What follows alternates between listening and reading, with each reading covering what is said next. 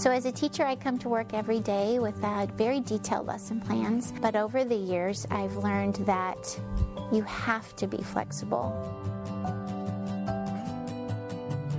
I have lots of detours in the day, be it that my kids have a bloody nose, or they lose a tooth, or they forgot their lunch. So many times as a teacher, I can't be so structured that I'm not able to meet what they need um, because then they won't learn.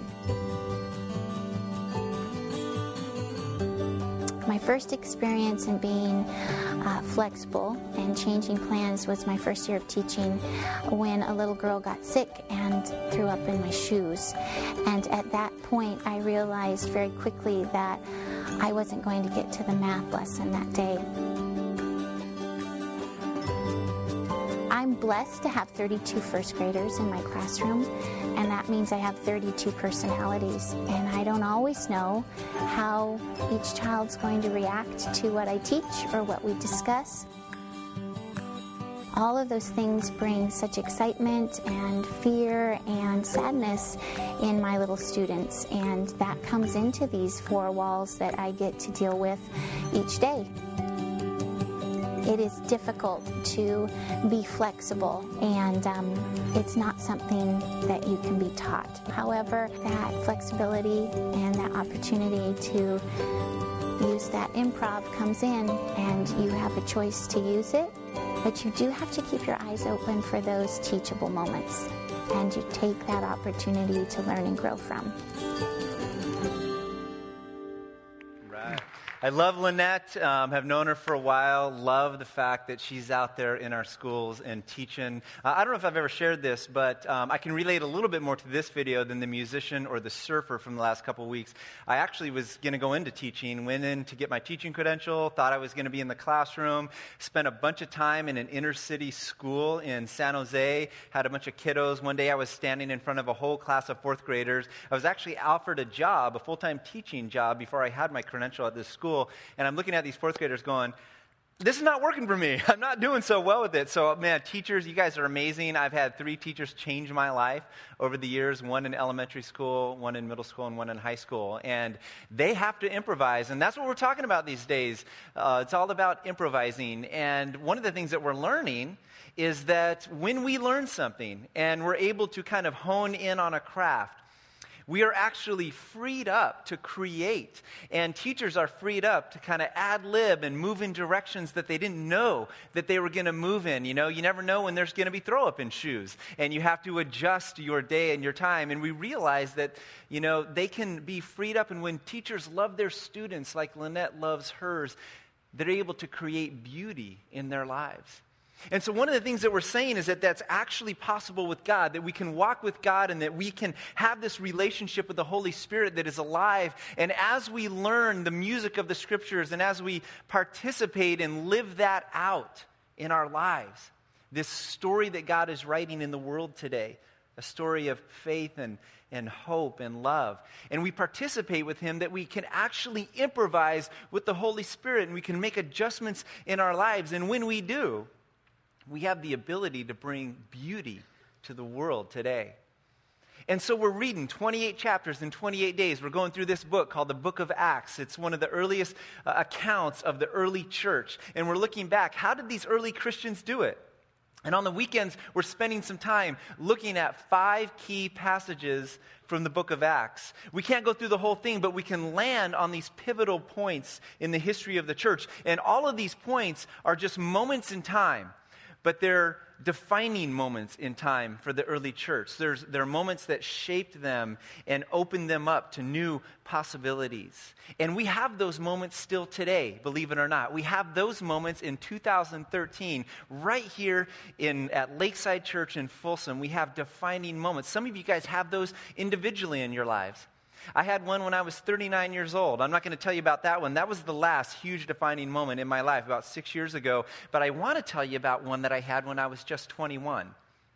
When I was 21 years old, I had the chance to go with 17 other others over to the Philippines. I had been over there already and I'd played basketball for a summer over there and I went over again and I served underneath the leadership of a Filipino pastor that was leading a church there. It was a church that we had partnered with. And there were some college students, and I kind of did an internship there for the summer.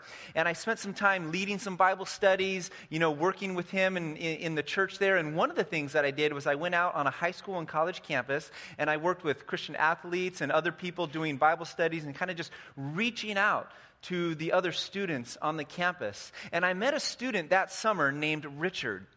And I have to tell you, Richard was a 17 year old, um, and uh, he's a, he ended up being a great guy, but I didn't like him at first. You know, just to be honest, see, I have this thing that's a bubble around me. It's called my personal space. And Richard didn't have any personal space. He didn't recognize the bubble. And you don't just enter the bubble, you have to be invited into the bubble. And I never did that, but he would just go right in there. And if you've never been to Southeast Asia, it's hot, it's humid, and our particular area, it was pretty dirty, and there was a lot of smog, and so you felt sticky all the time with dirt all over you. And so he would just put his arm around me, hey, Kuya Sean, and Kuya means brother brother, and he's like, hey, man. And I was like, oh, get this guy away from me. I mean, I, didn't, I did not have a good attitude about it. And so one day, in my bad attitude, I'm having a Bible study, and uh, we're going through the Gospel of Mark, you know, sharing stories about how Jesus was interacting with people. And I just sort of said, does anybody want to give their life to Jesus? And to my surprise, Richard said, I do. And I thought, what? You do? You understand this? What, what's going on here? And I said, Okay, well, let's pray. And we finished praying, and he looked up at me, and his eyes were filled with tears. Richard was a really good guitar player. The very next weekend in church, he was sitting in with a band just playing. You know, I'm like, wow, way to get involved right away. This is amazing. And Richard and I developed this friendship where we would spend time together every single day and we would look at the scriptures and we would pray together. And I got to know him. And one day, Richard asked, would I go to his house? And I didn't want to go to his house. I have this attitude problem still. And uh, I had to travel an hour and a half to get there. And you have to ride different types of transportation a tricycle, a jeepney, a bus. You have to get on another jeepney, go on another tricycle, and you have to walk. And finally, I decided, out of the encouragement of the pastor and some team leaders, would you just go with him, go to his house, and meet his family? So I said, okay. So we get there to his neighborhood, and we're walking down the street. And back then, I think in the news in the late 80s, there was a lot of uh, talk about uh, Bosnia and how there was, you know, the war over there and all of that. And I remember seeing pictures on the news of bombed out buildings. And this is what his neighborhood looked like it looked like it had been bombed. I mean, it was just rubble, it was in shambles. And we went to this one apartment building, and it was about three stories high and there were no doors, there was no windows, just kind of sheets covering things. And he pulls me really close to him and he says, You need to stay close to me in this neighborhood. And I thought, and he was a small guy. I was like, Okay, I'm going to stay close to you. And we walked up three flights of stairs and we pulled the curtain back to his apartment. And when we walked in, I looked to the right and there was a spread of food there that was just unbelievable. And I was completely humbled because I knew that they were doing this for me. And I thought, how in the world did they pay for all this? And then I looked to my left, and the apartment was packed with people. I almost had to take a step back. About 20 people packed into this little apartment, and the oldest one, his grandmother, stood up. And believe it or not, she looks at me and she says, Tell us about Jesus what? Does this stuff really happen? I thought, okay. And for the next hour and a half, I, I kind of just, you know, bumbled my way through what I knew about the gospel and I shared my story. And we ate together and we smiled and we laughed. And at the end, we prayed together. And I just said, Does anybody want to give their lives to Jesus? And to my surprise, 10 of them did. And one of those was his uncle. And he stood up and he said, Tomorrow you're coming to my house.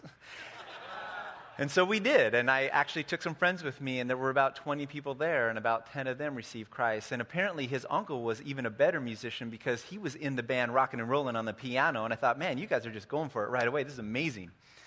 That experience for me was shaping in my life.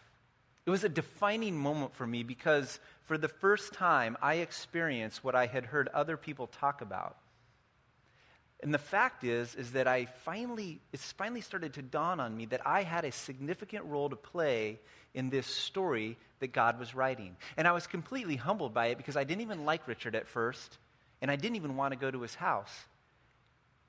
And I didn't know what to share with them other than my story and the fact that Jesus loves them, that he died and he rose again, and he wants to have a relationship with them.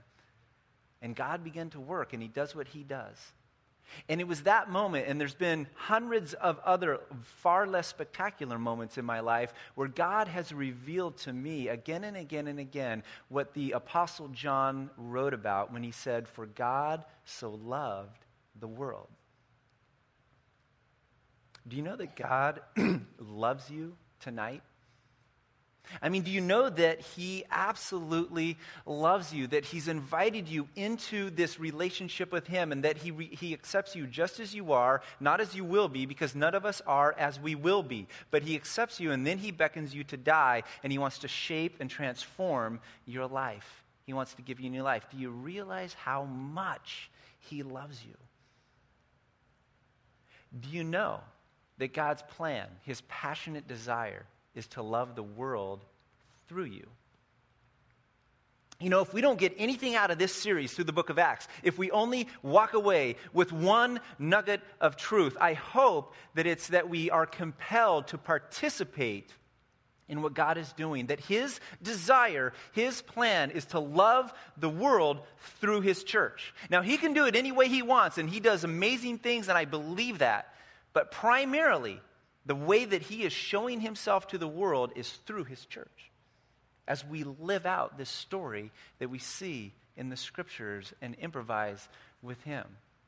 And so I want you to catch on to this. I want you to be ignited in this journey that you're on. If you have your Bible tonight, I want to encourage you to open to Acts chapter 10 as we've been looking through this. And last week we were in Acts chapter 2, and a lot has happened since then.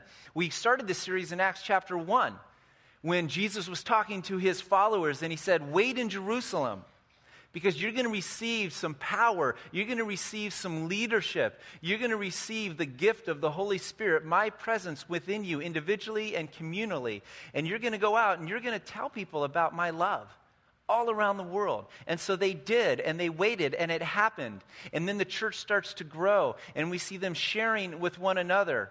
Amazing things happen. There's unity within the church. There's a good reputation from without the church. And some of the leaders start to, start to encounter opposition. Peter and John get put in jail. They're beaten, but the people are praying. They're on their knees.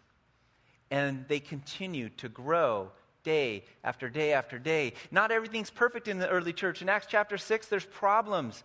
There's leadership issues. There's some people who are the least of these, some of their widows that weren't being cared for. They weren't getting the food that they needed. And people brought it up and they had conversations. And the apostles began to multiply leadership and empower people and give them permission to go out and do ministry. It's not all about the leaders over here doing ministry and everybody else watching. We're all in this together. And so they were learning how to be the church. And then you get to Acts chapter 7 and Stephen comes along, and he's one of those new leaders.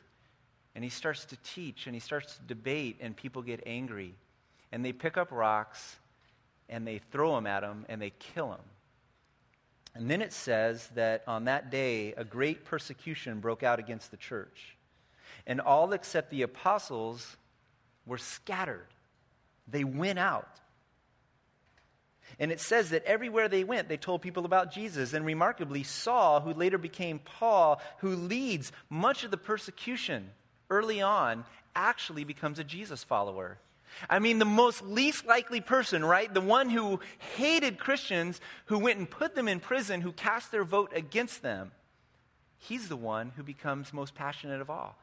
I mean, God will use the most unlikely people. And you may be sitting here tonight going, God can never use me. Guess what? He can, He wants to, and if you allow Him, He will. It's phenomenal what happens in the early parts of the book of Acts. And so then the story continues and it kind of picks up again. And at the end of chapter 9, we see Peter, who's the leader in the church. He goes out and he starts to visit these different faith communities out there, these different small bands of Christians as the church is forming in different communities in different towns.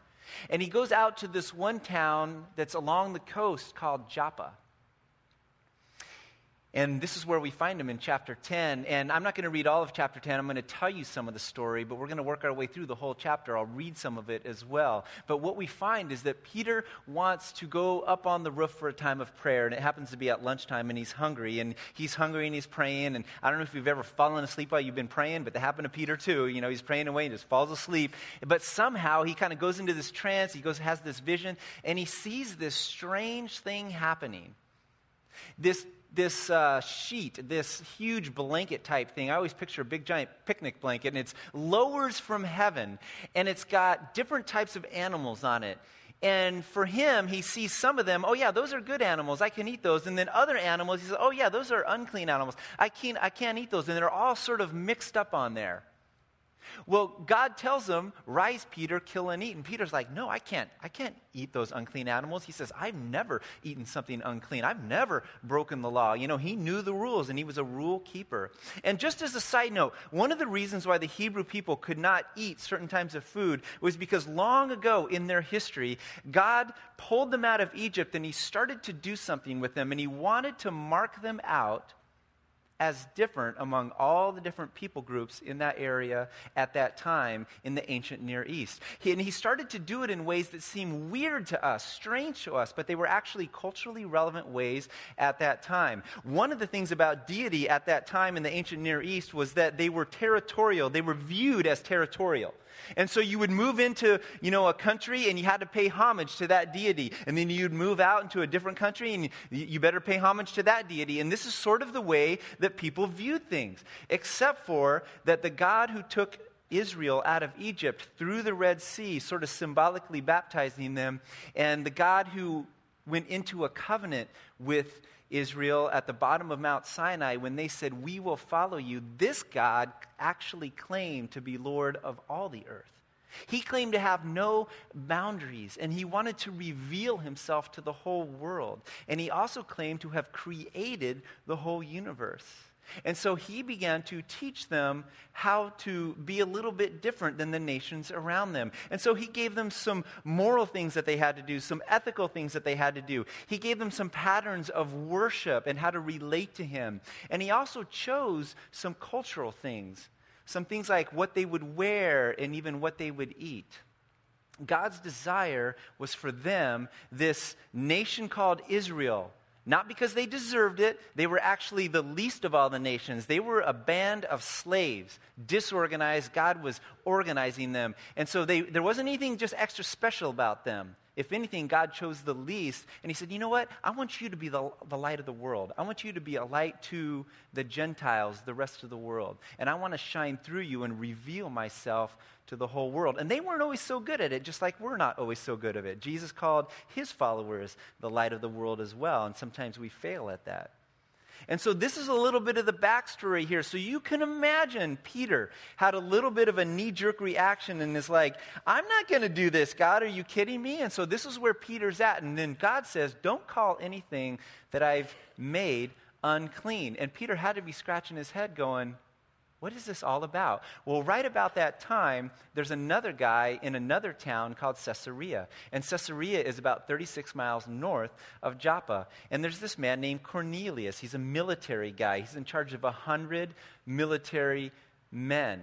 And he has a vision of his own. An angel comes to him and says, I want you to go get this guy Peter because I have some things that I want to tell you and your family. And so go get him and bring him. And so, right about the time that Peter's having this vision and he comes down off the roof, the men from Cornelius come and they meet. And they tell Peter all about the vision. And then Peter begins to improvise with the Spirit of God who says, Go with them. I have to wonder what Peter was thinking on that 36 mile journey. I mean, did he start to go back into the scriptures and go, is this legal? Can I do this? I think This guy's a Gentile. Should I do this? Did he, did he remember how Jesus interacted with the woman at the well in Samaria and how they thought that that was weird? Did he remember how Jesus didn't condemn the woman caught in adultery but said, go and sin no more? And he offered her grace? Like, what did he do? Did he remember his own story? How he was sort of this working class fisherman that really didn't believe Jesus in the first place, and this amazing miracle took place, and he goes up to Jesus, falls on his knees, and says, Depart from me, Lord, I am a sinner. Like, what went through his mind on that 36 mile journey? But he ends up there. He finally gets there. And if you look down in chapter 10, I think it's verse 24, we'll pick up a little bit of the story here. In verse 24, it says, The following day he arrived at Caesarea. Cornelius was expecting them and had called together his relatives and close friends. As Peter entered the house, Cornelius met him and fell at his feet in reverence. But Peter made him get up. Stand up, he said. I am only a man myself. While talking with him, Peter went inside and found a large gathering of people. He said to them, You are well aware that it is against our law for a Jew to associate or visit a Gentile. But God has shown me, and here it's all clicking with Peter God has shown me that I should not call anyone impure or unclean. So when I was sent for, I came without raising any objection. May I ask why you sent for me? And then Cornelius kind of shares about his journey, his vision. And then down in verse 33, Cornelius says, So I sent for you immediately, and it was good of you to come. Now we are all here in the presence of God to listen to everything the Lord has commanded you to tell us. One of the first things that we notice about this story is that both Peter and Cornelius embraced tremendous meekness. I'm still amazed that meekness is something that is in our playbook. We have a whole banner for it right there. One of the things that we say, our playbook, if you're new to Lakeside, is sort of our DNA, it's our ethos, it's what we want to shoot for. And one of the questions we say is, How do we live? And the way that we answer it is, We love meekness. I mean, it's, it's, it's, it's amazing to me because we live in a world where meekness is misunderstood. It's usually called weakness, but it actually means to have power under submission. Picture a horse, powerful horse with a bit in its mouth. This is power under submission. One of the things that's amazing to me about this narrative is that these two men displayed such amazing meekness. I mean, Cornelius is a military man. He's got power and he's got influence and he's got authority, and he's actually a part of the oppression of the nation of Israel. He's occupying Israel. Imagine how you would feel towards people if people rolled the tanks into Folsom and they occupied us we wouldn't be so happy about that. This is what is going on in Israel. This is like the 30s in Israel, 30s and 40s, and it's not a happy time. In fact, they're going to have some revolts, and by AD 70, there's going to be a war, and the Romans will come in and crush them and tear down the temple. And they're going to flatten Jerusalem. This was not a happy time. It was like a revolutionary type of time. And here's Cornelius, a man of power and authority, bowing before a Jew, it was unheard of. And then Peter, he was a leader in his own right. I mean, he came from a humble background, but he had been walking with Jesus and he became a leader in the church. He had had powerful things happen in his ministry. He had seen miracles. God had done things through him, God had done things in front of him. And he had stood up in front of thousands and with boldness proclaimed the gospel, and thousands had responded. Peter knew what it meant to be a leader. And here he is entering into the home of this person that historically he had pictured hey, you're on the outside. I shouldn't be entering into a relationship with you. God was breaking down barriers. It was a beautiful thing.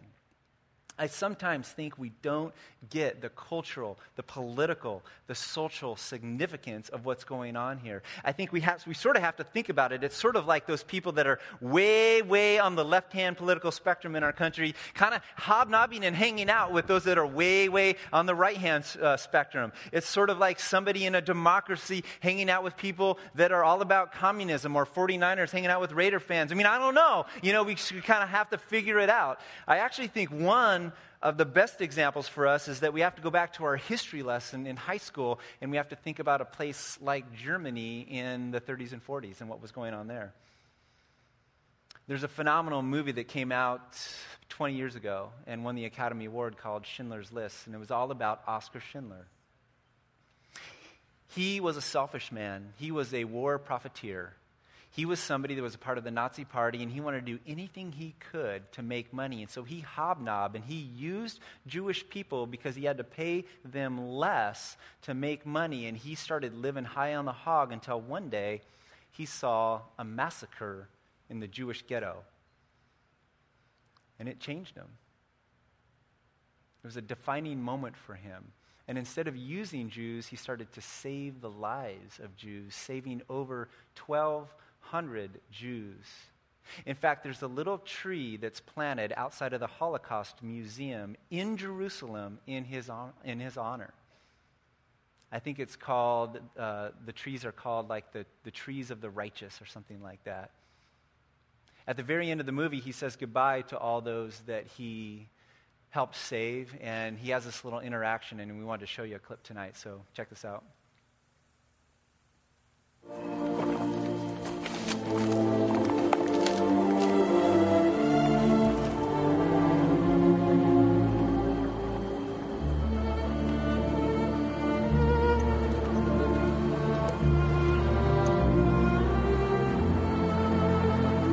Hebrew from the Talmud. It says, Whoever saves one life saves the world entire.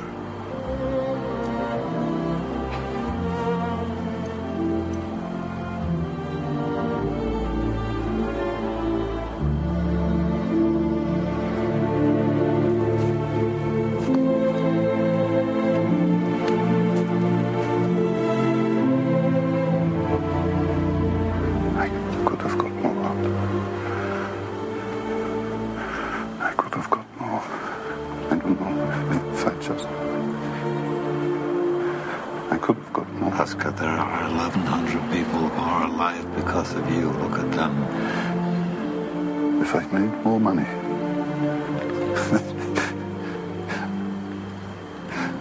I threw away so much money.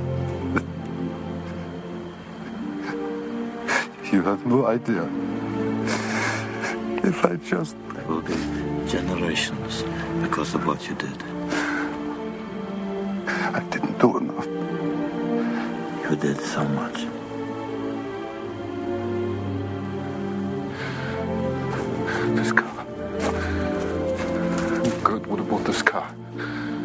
Did I keep the car?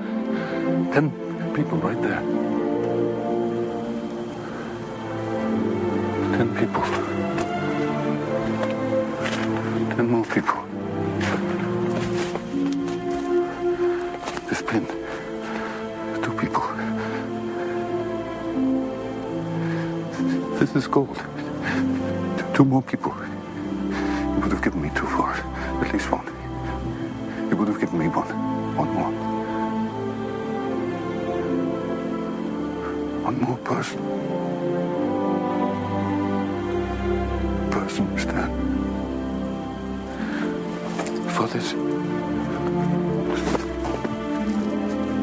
I could have got one more person.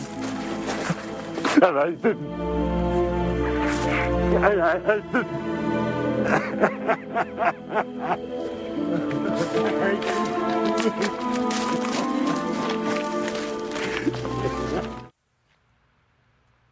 He had a lot of power, but it was under submission to this vision that he had to save lives. I'm amazed at the meekness. More than anything else, the story of the gospel is a story of love. But not just any kind of love, it's extravagant love. It's pour out on you love. It's spend, spend, spend love. It's Jesus on the cross. Extravagant love. But extravagant love requires meekness. It requires us to be in a position where we can share that love with others, to have God work through us. Extravagant love. Next, Cornelius in this story and Peter, they get acquainted and they tell one another what God has shown them. And then in verse 34, it says, I now realize how true it is that God does not show favoritism, but accepts from every nation the one who fears him and does what is right. I'm always amazed at this passage that it says that I now realize. I mean, Peter's walked with Jesus for three years, right? And then he's been on this leadership journey for at least five years, maybe even 10 years at this point. But it's about a decade, give or take, that he's been doing this journey. And it says, I now realize.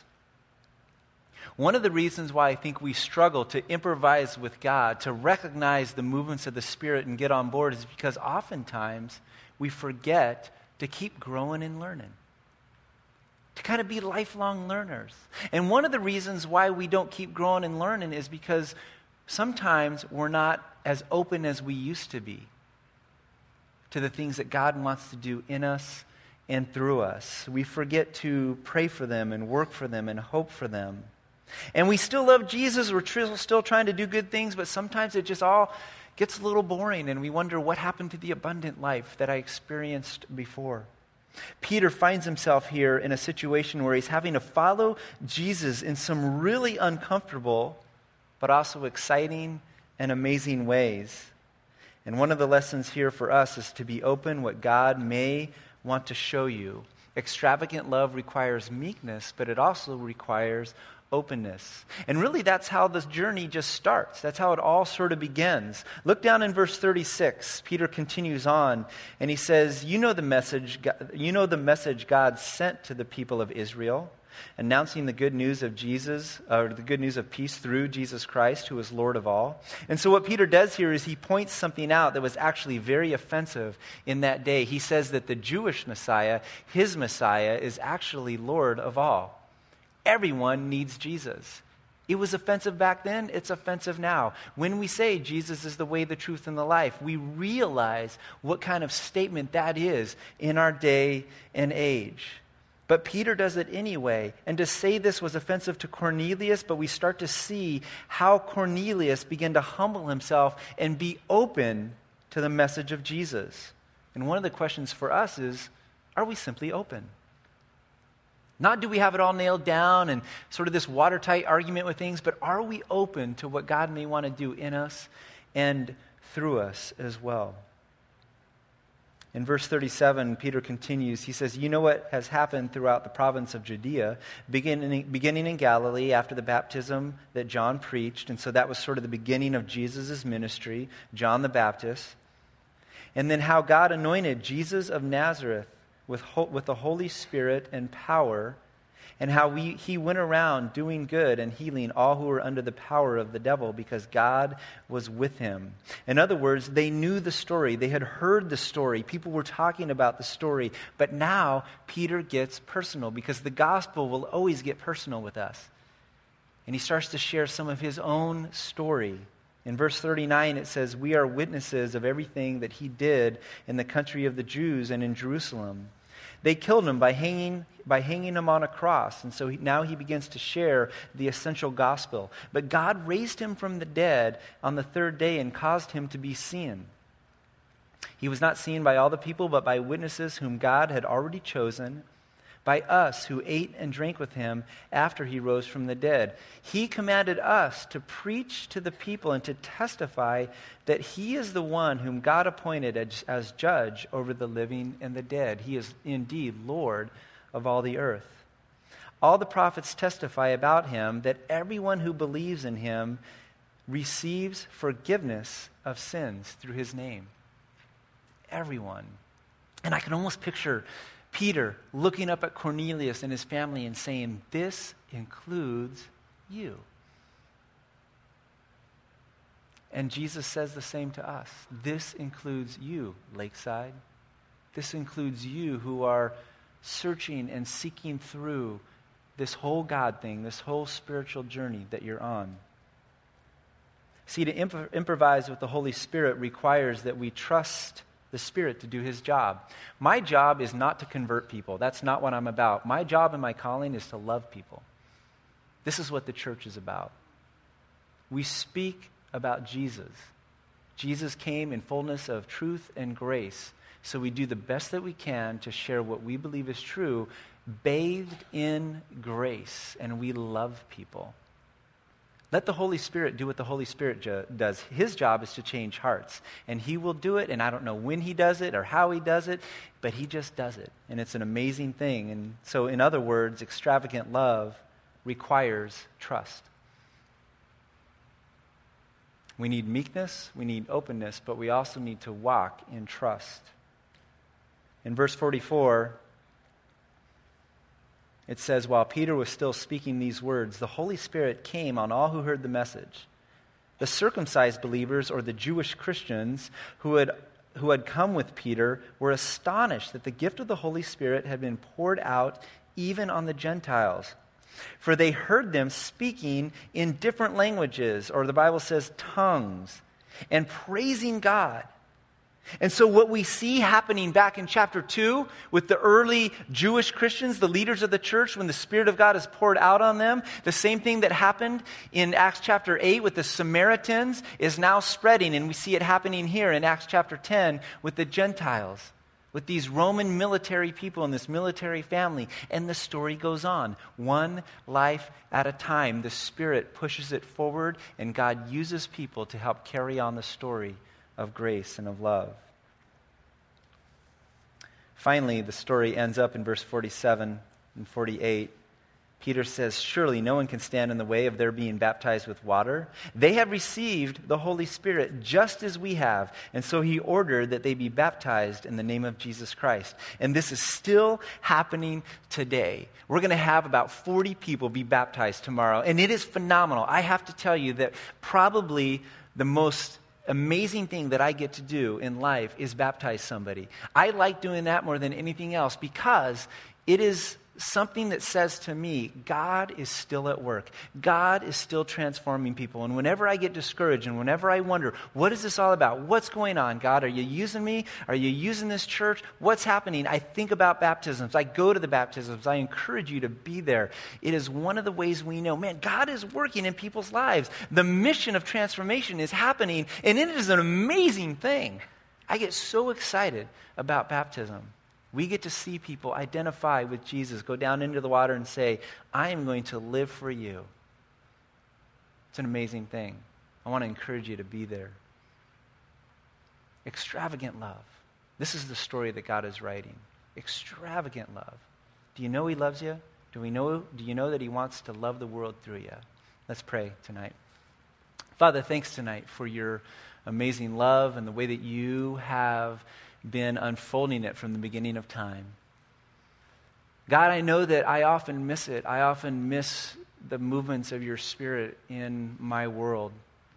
And God, that's why it's helpful to come back to the scriptures, to be reminded, to be in community, and to dialogue and to journey through these things together.